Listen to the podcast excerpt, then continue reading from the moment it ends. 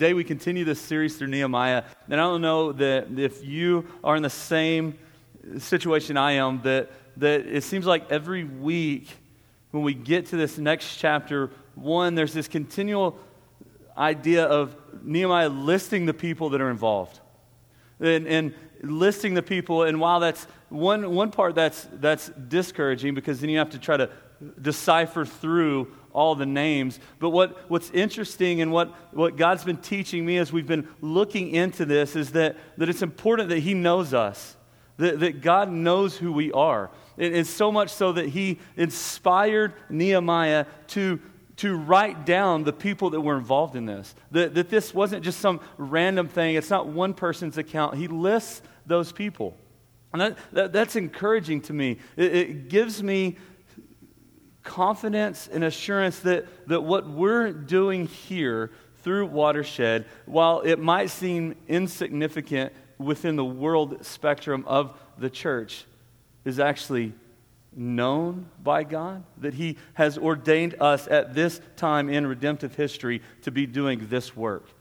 Just as He wrote down these people in Nehemiah, just as we know who was involved in this task, that, that we too are known by Him personally. And what that does then is that changes then how we worship.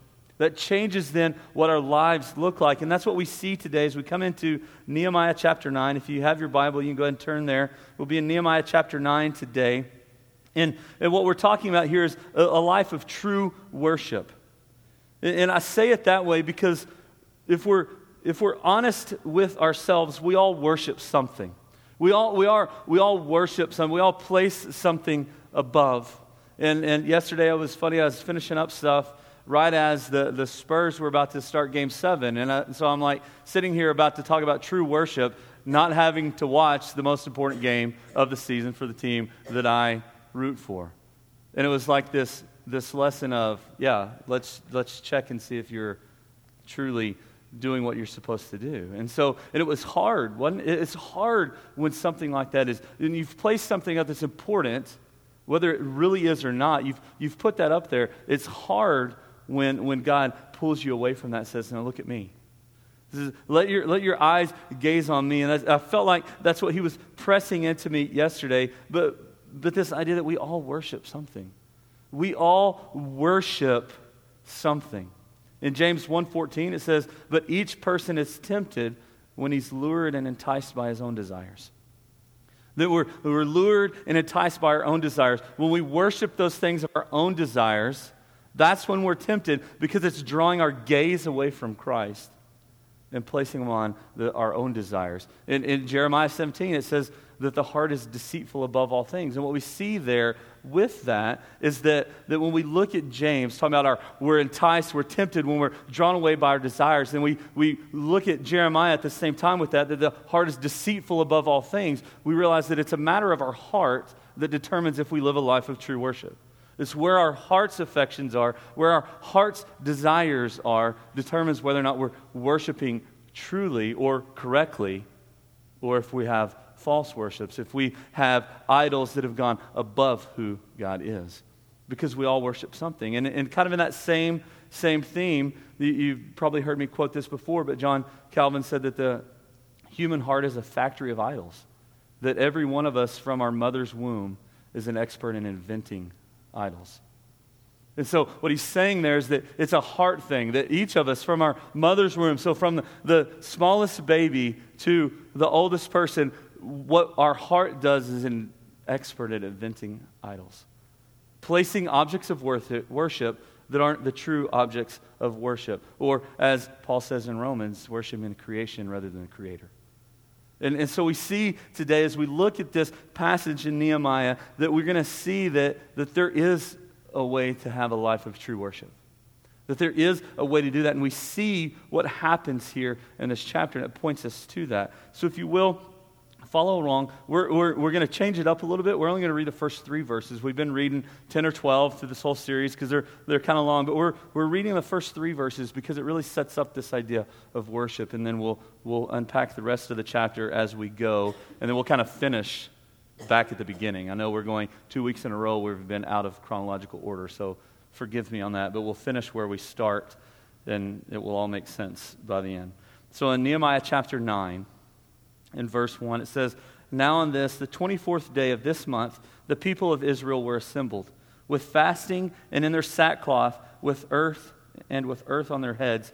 A little, real, little context. They were in this feast, and one, one part of what's happening here is they would build tents like on their roofs, uh, on their roof, and then they would that that would be part of what's happening. So when it says earth on their head, that's because that's kind of what's been happening. It's just been this feast and this time of fasting and celebration within that. And so, with earth on their heads, in verse 2, it says, And the Israelites separated themselves from all foreigners and stood and confessed their sins and the iniquities of their fathers. In verse 3, it says, They stood up in their place and read from the book of law of the Lord their God for a quarter of the day, and for another quarter of it they made confession and worshiped the Lord their God. If you will pray with me and we'll ask the Spirit to guide us through this today. Father God, we, we acknowledge that this is your truth. God, that this is your unedited truth. God, that you've inspired people to give us your truth and that it's useful for us to learn from, that, that we can see how to live a life of true worship because you've given us your truth. God, and we just, I just acknowledge today that I am incapable of proclaiming your truth without your spirit, God. And just pray that, that as we read your words, that one thing would happen, and that would be glory would be given to you. And we just pray that your spirit would pierce our hearts with your truth so that our lives would be changed. And it's in Jesus' name we pray. Amen. And so, what we see here, and when we have this idea of true worship, we've kind of been experiencing this cycle. If you, if you go back a couple chapters, really starting verse in, in chapters 6 and 9, the last three weeks of this series, we, we've been through chapter 6 and now in chapter 9. And what we see there is this cycle. In, in the end of chapter 6 and the beginning of 7, we see that there's still conflict. That they were, that's when the, the people that were going against Nehemiah were coming in. They were saying, We're going we're to send letters to the king, if you'll remember. And they were just saying all these deceitful, lying things. There was people from within trying to get Nehemiah to run and, and hide instead of standing firm. And we said that what happens there is that Nehemiah was a person of faith. That his faith defined who he was as a leader, who he was as a man of God, and that we talked about his secret ingredient, that was prayer. That he always went back to prayer. And in fact, the rest of chapter 9, most of chapter 9 is a prayer. It's a, it's a written prayer remembering what God's done. And so, what we see then is if you go in chapter 6 and 7, we see that there's this living by faith. But in chapter 8, what happened? It was, it was all about the Word of God. They stood up for five or six hours just listening to the Word of God. And so, what we see there is that when we look at the Word of God, we see that it, that shows us who God is, reveals who God is, and as a result, it reveals who we are. So then it, one, that directs us back to being people of faith because we realize that we can't do it on our own. And so it drives us to live a life of faith, like as Nehemiah did in 6 and 7. And now when we get to chapter 9, we see what worship is. We see the outward expression of those inward things that happen. We proclaim the word, we read the word like they did in chapter 8. They exalted it, they stood in its presence. And that directed them to live a life of faith because they've seen who God is. They've seen that He has been faithful and that He's been patient with them. And so we see this whole circle. This, this, that's a continual cycle of what our life should look like. It should be driven by going to the Word, not necessarily just for circumstances, but because that's where we find truth. When we open our Word, it should be this, this opening of this amazing thing. Our hearts should be drawn to it not just to seek information, but to understand who God is and to see Him there. And when we see that, we realize that, that we are people of faith because we only have faith. That if we're going to have hope, it's in Christ alone. And that drives us to be people of faith, relying on Him for everything. Just like the song we just sung, that, that it, when we get into the Word and we see that, we realize that Jesus is better. And so we can, through faith, live a life, and then that leads us to worship. Because it directs us then, if we're people of faith and Jesus is better, that's, that's proclamation, that's worship. And so we see this life cycle of the Christian happening right here in these, these four chapters. And today we're going to focus in on worship. And, and like I've said, what is the true worship? Or how do we worship correctly? If we're going to truly worship, because we all worship something, how do we worship correctly or live a life of true worship? And we see first, when we look at this chapter, that, that we worship correctly when we see God's power. If you will, look at verse 7. Look at verse 7. What we see in, in from 7 to 14, we're going to read part of this and we're going to look, but what happens is we see God's power. In verse 7, it says, You are the Lord, the God who chose Abram and brought him out of Ur of the Chaldeans and gave him the name Abraham. You made, you found his heart faithful before you, and you made him with him a covenant to his offspring. We see there's that, that that's God's power on display. God's power is on display because he chose Abram, not because anything that he had done. He chose Abram and he, he brings him out. He gives him a new name. He's a new creation, if you will. And then he calls him out and he sets up a covenant with him and says, No, you're going to be the father of many. Your descendants will be like the stars. And so, what we see that then is if you go outside at night and if you live out of the city enough when you see the stars, that's, that's a way where you can visualize God's covenant with Abraham because that's what we are. We're represented of that.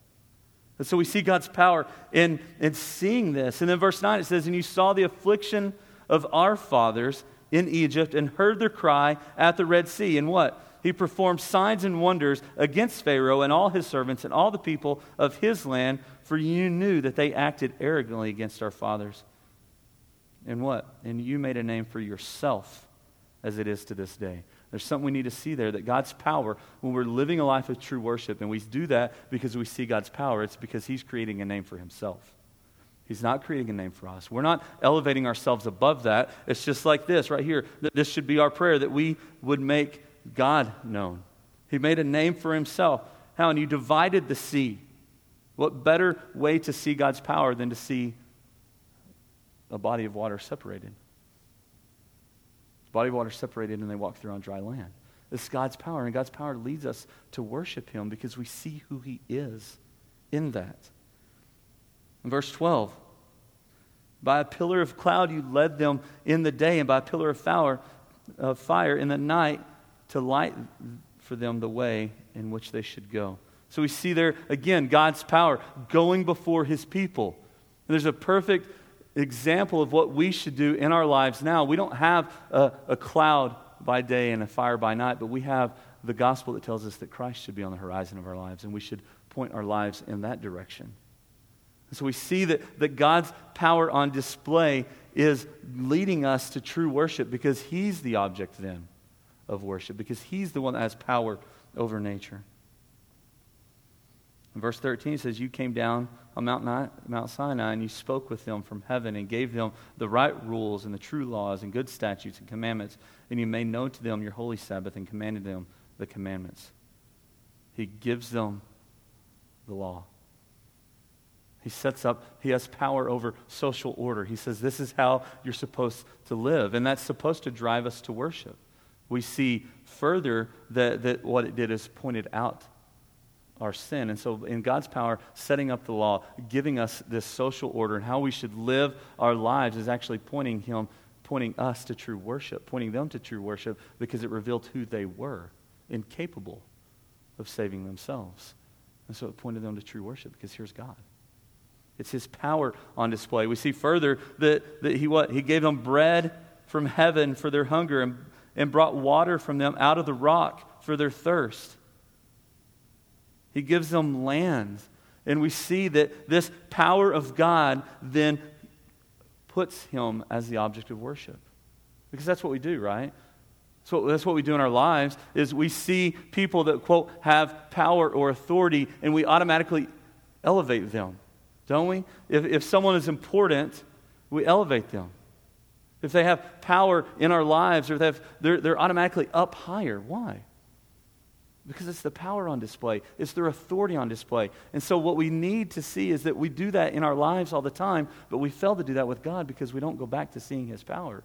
And that's what the start of this prayer is. They're, they're saying, Look at what you've done. Your power was on display. And that's a recipe for true worship because when we see who God is, when we see the power that He acts by and what He's done in his people, we realize that he does the same thing in our lives, that it's his power that elevates him. And so when we look at that, when we read these words, when we read other passages in Scripture, we see the things that God has done, we can't help but worship. We can't help but worship. And so many times we need to be reminded of that. That's what happens to Job. We always like to think of Job, it's this amazing story of suffering. But what I, uh, what I really like about that is when God finally speaks after 36 chapters and just says, Where are you when the goat gives birth? Who holds back the storehouses of hell? That's of, of hell and snow. And what we see there is God saying, Here's who I am, the all powerful creator of the universe. Who are you? And when we see that, when we see God for who He is, that powerful, powerful God, we fall in worship. That's always the response in Scripture when an angel appears, right? They fall in worship. And the angels always say, No, it's not me. We, we, we see someone with power and authority and we automatically worship. And so we have to make ourselves go to Scripture, we have to make ourselves remember who He is and how He is powerful because that's then going to lead us to a life of true worship. But not only that leads us to a life of true worship, it's when we see God's power, we live a life of true worship where we can correctly worship. Our hearts are pointed toward Him. But it's also when we realize His faithfulness or His patience. Look at verse 17. Chapter 9, verse 17. We'll skip down a little bit. And then in verse 17 it says what? They refused to obey and were not mindful of the wonders that you performed among them. So there we go. That's what happens. First part of that is a, is a description of our lives. They refused to obey. They weren't mindful of the wonders. They didn't acknowledge his power. The parting of the Red Sea didn't jar their minds hard enough to where they continued to follow him. But what? They stiffened their neck and appointed a leader to return to their slavery. Then here's the last part that you need to focus on here. But you are a God ready to forgive something that we all should underline and memorize that, that they refuse to obey. We refuse to obey. We're not mindful of the wonders, the things that God has done. We, we stiffen our necks. We go back to putting ourselves back into slavery by wanting the things of the world. But what? But He's a God ready to forgive. And then we see a description of His character. This, uh, that he's not this abstract thing. We, we can see who he is. And what, what do we see? That he's gracious and merciful. He's slow to anger, abounding in steadfast love. And he didn't forsake them. Just as he didn't forsake them, he doesn't forsake us. When we turn away, he's a good father that, that is there for us. Why? Because he's gracious and he's merciful. He's ready to forgive. He's slow to anger. That doesn't mean he's not angry at sin. It means that he has patience with us when we're living our lives away from him, that he's a good father, that he allows his children to live their lives. He doesn't control us like robots. We live our lives for what? He's ready to forgive. And so when we experience that, when we realize his faithfulness, it leads us to true worship. It leads us to true worship. Uh, think if you're, if you're a parent and your kids are doing everything wrong, and it's insanely frustrating. That's probably that's, that's where I lose it the most. I'm like, you've got to be kidding me. Surely I didn't act that way, right? I'm like, no, I wasn't that kid. In reality, I probably was, or probably worse. But what happens though, is I see them doing the things that we tell them not to. We had yesterday, the kids they always go play outside, and we looked out the door, and they're all playing in the back of the truck. And I, I think it's every day we say, don't play in the back of the truck because there's I don't clean the back of the truck, so who knows what's in the back of the truck. They don't need to be playing there. And and yesterday I didn't I didn't I don't think I handled that well because it just got frustrating. It was like every day I don't have to tell you the same thing every day. But then something in my mind made me realize that this is exactly how God treats me. Is that I do the same thing that he tells me not to do every day. But what does he do? He loves me and he's ready to forgive me. He's graceful and he's merciful.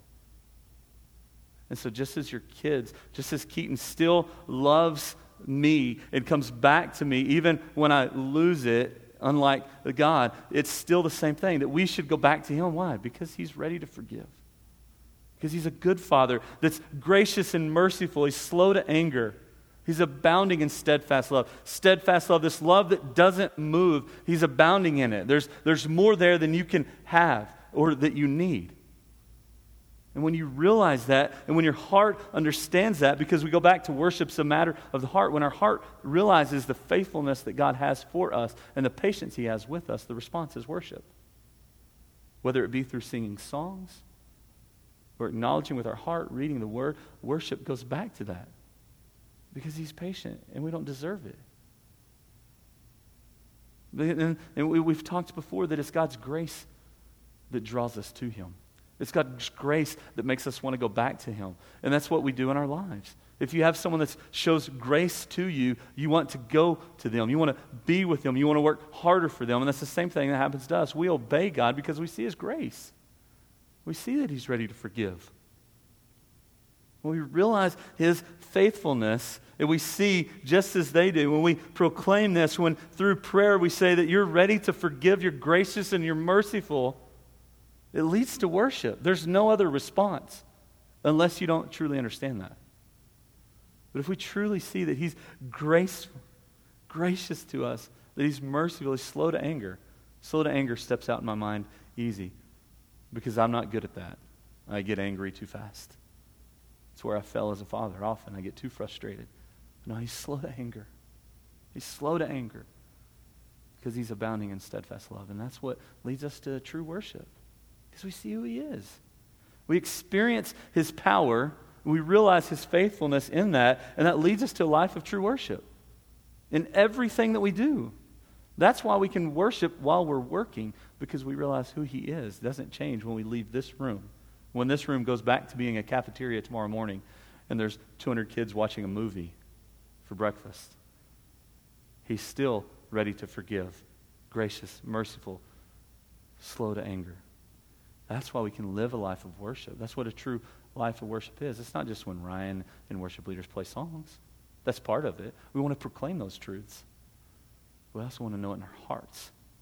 And that's when we realize his faithfulness and his patience are accompanied with his all powerful nature that it leads us to worship.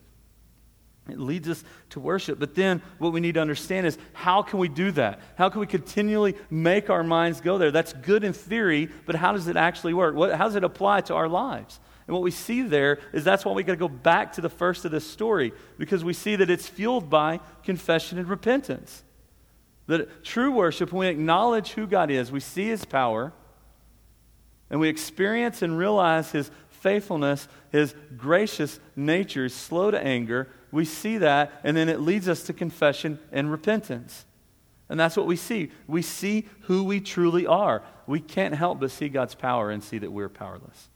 Just can't do it. We can't help but see that He's gracious and realize that we really aren't very gracious. That we have expectations for others that, that we don't have for ourselves. And so you go back to the first. Look at, look at those first, first four verses, first three verses really just verse 3. Second part of 2, it says, themselves and all, they removed themselves from the foreigners. Verse 2.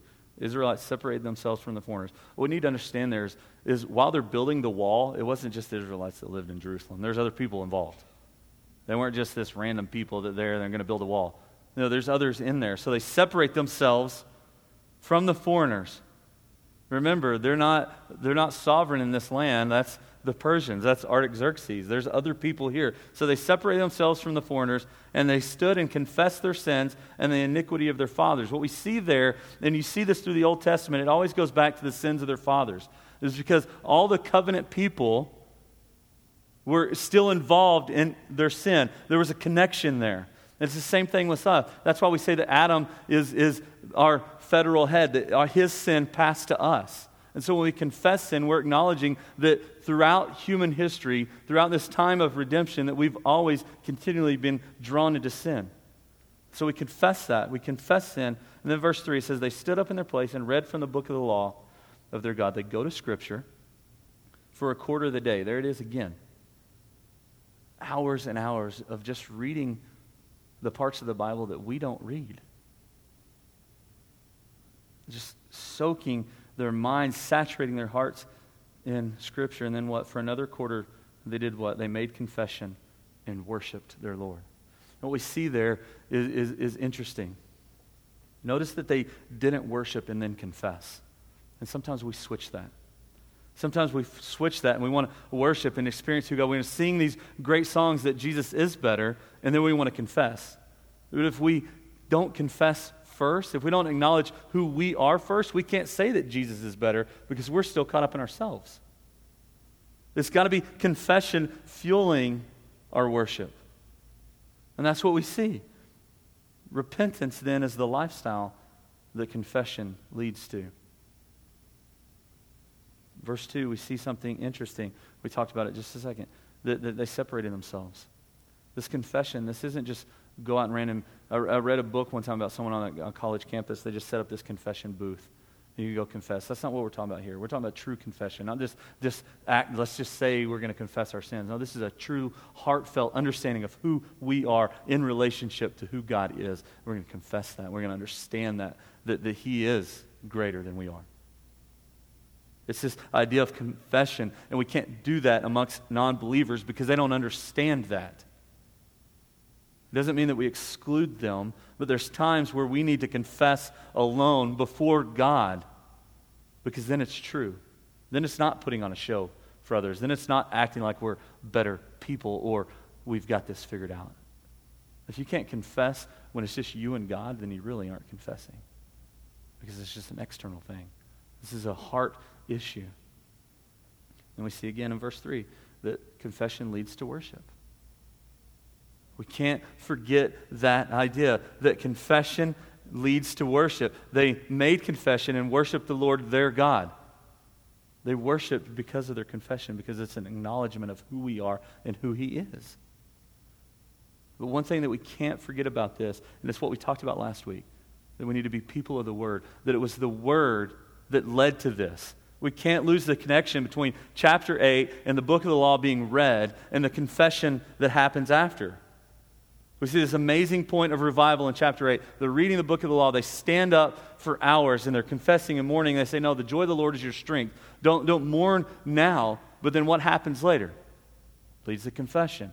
Why? Because the word exposes that. The truth exposes that. That's why when, when Ryan prays that, that it's going to be sharper than a two edged sword, because it pierces our hearts and it leads us to see who we really are in light of who God is. And that leads us to confessing we truly understand that, but it has to come from the Word. It doesn't come from anywhere else. It doesn't come from listening to a podcast or, or reading books. It comes from getting into the truth of God just simply because it's His Word. And so when we open His Word, that shows us who He is. And that leads to confession, which leads to repentance, which leads to a lifestyle of true worship because we have Him placed where He's supposed to be. There's a, one of the first Bible studies we did as a core group here at Watershed was the gospel centered life. And in that, there's this, there's a chart. Bob Thune is a pastor in um, Omaha, I believe, and he wrote this, and he's got in there, it's called the cross chart. And on the top end, going up, it says our realization of our sin, or his righteousness. And on the bottom, it has a line going away that says our realization of our sin. And so what happens then is what bridges that. We see God's righteousness and we see our sinfulness, and the bridge between that is the cross. And so, if we're living our lives on the path that we should, and we're understanding who we are, and we're understanding who God is, when we see His righteousness and it's increasing as we get into the truth more, we understand more about who He is. The Spirit's in our lives, sanctifying us, growing us closer to Him. We have a better understanding of who He is, and as a result, we have a better understanding an increasing knowledge of who we are as sinners. And the bridge between that's the cross. And so as our life progresses, as we get older and our life has lived more in that, then the cross in between gets bigger because we realize the gap between his righteousness and our sin. And so what we see in that is the, the gospel is the bridge there. The cross is what does that. But it, what you see in that getting bigger and bigger is our worship should be increasing all the more too then our life is true worship because that's who we see who we are. We see his righteousness. We see our sin. Yet, he sent his son. And that leads us to worship. But we don't get that apart from hearing the word of God. Going to it, not just to get something out of it, but to see who he is That's Paul's prayer in Ephesians, that he would, that, that he would make himself known to the Ephesians better and in deeper. And that's when we get to the gospel. That's why the gospel is such good news, because it's bad news before it's good news, and that means that it's really good news. I know it's kind of twisted, but it's bad news because it says you're dead in your trespasses and sin. We have to acknowledge that we're sinners first, because if we're not sinners, then we don't need Him. So we acknowledge that we're sinners first. The gospel says you're dead in your trespasses and sin, but made alive in Christ Jesus. And so the gospel is bad news, then it's good news. That means the entire thing of it is good because it shows us the way out of that. The gospel shows us that. Turn to John, 1 John real quick. Almost at the end, if you get to Revelations, take a left.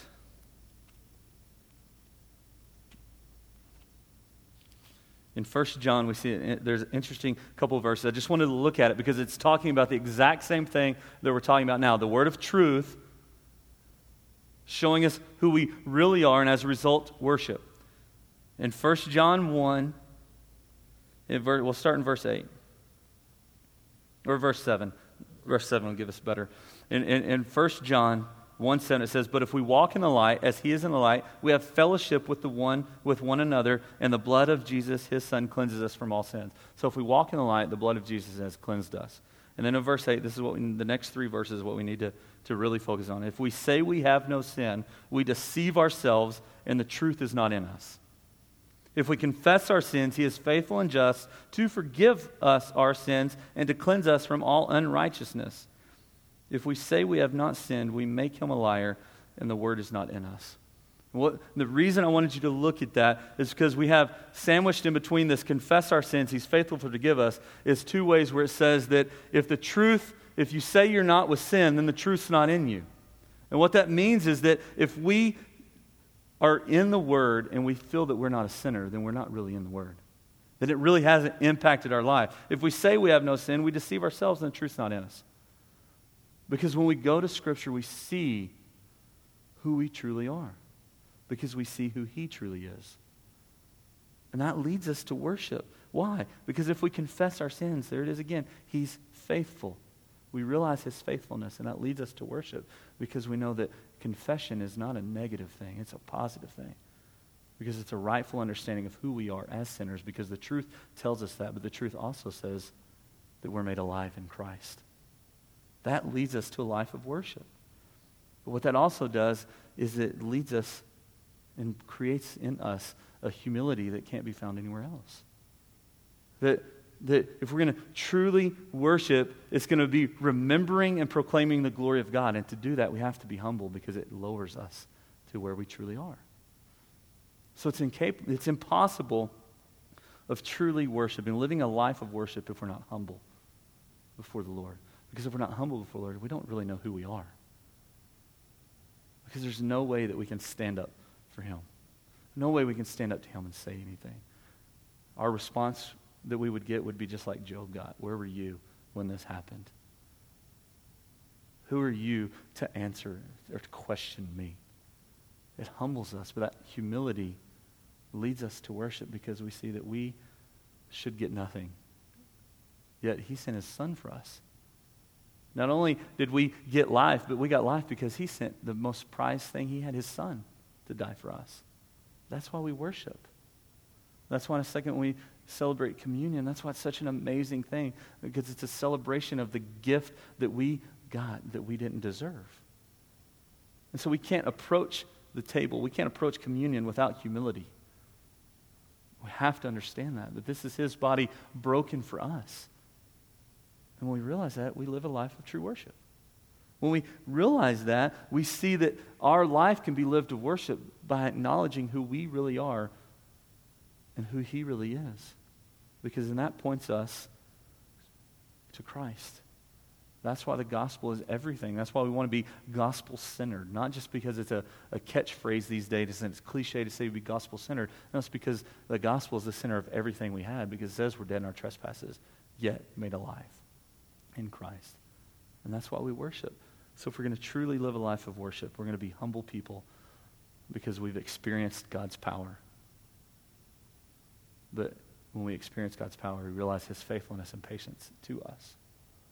And that then leads us to live a life of worship because we realize the situation we're in, we don't deserve, yet he sent his son. Let's pray.